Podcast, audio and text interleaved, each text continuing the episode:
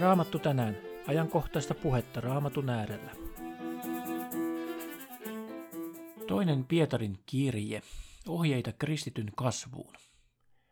Tämä Pietarin toinen kirje on kokeneen ja uskollisen Jeesuksen apostolin viesti meille kristityille. Pietari varoittaa tässä kirjeessään väärästä opetuksesta ja kehottaa meitä kasvamaan uskossa ja Kristuksen tuntemisessa. Pietarin mukaan tulee hylätä Jumalan sananvastainen opetus ja keskittyä Jeesuksen tuntemiseen. Tämä kirja sisältää kaikkiaan yksitoista viittausta vanhaan testamenttiin ja mielenkiintoisesti se sisältää myöskin viittauksen Paavalin kirjeisiin. Pian tämän kirjeen kirjoittamisen jälkeen Pietari kuoli marttyyrinä. Tämä kirja on siis ikään kuin hänen viimeinen viestinsä Jeesuksen seuraajille. Tämä kirja on kirjoitettu noin vuonna kuusikymmentäseitsemän. Tässä on kaikkiaan kolme lukua, ja näissä kolmessa luvussa Pietari muistuttaa meitä Jumalan suurista lupauksista ja kehottaa uskon ja kutsumuksemme lujittamiseen. Toisessa luvussa Pietari erityisesti varoittaa vääristä opettajista. Nykyäänkin meidän on syytä olla valppaina, ettemme joutuisi väärän hengellisen opetuksen eksyttämiksi. Pietari kertoo tässä kirjeessä, miten väärän opetuksen voi tunnistaa. Väärät opettajat nimittäin houkuttelevat ihmisiä seuraamaan ei Jeesusta, vaan itseään. He toimivat siis itsekkäistä vaikuttimista, halveksivat Jumalan totuutta, tekevät vääryyttä, ovat ylimielisiä ja kerskailevat. Jumala tulee kuitenkin aikanaan heidät tuomitsemaan. Otan tässä pari lainausta tästä kirjeestä.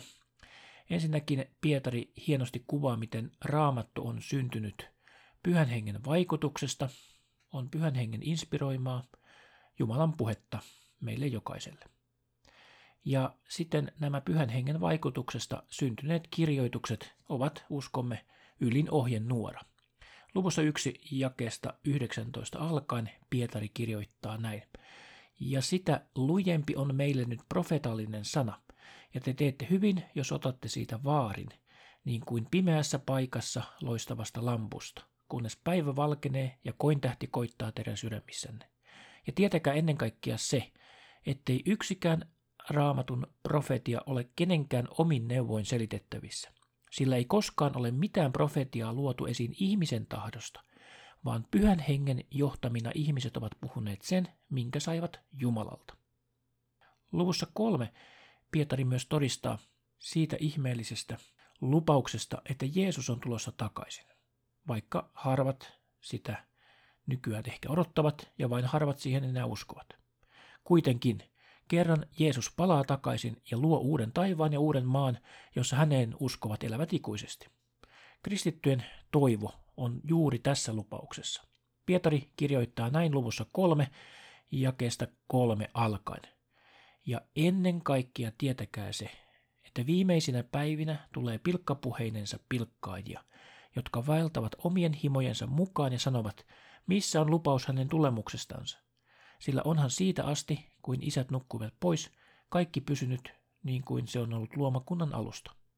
Ei Herra viivytä lupauksensa täyttämistä, niin kuin muutamat pitävät sitä viivyttelemisenä, vaan hän on pitkämielinen teitä kohtaan, sillä hän ei tahdo, että kukaan hukkuu, vaan että kaikki tulevat parannukseen. Näin Pietari rohkaisee meitä jatkamaan Jeesuksen seuraamista, varomaan väärää opetusta. Pietari kehottaa meitä kasvamaan uskossa ja Kristuksen tuntemisessa. Siunattua päivää sinulle.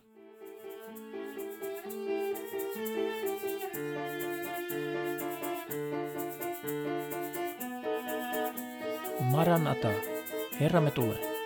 Herran Jeesuksen armo olkoon teidän kanssanne.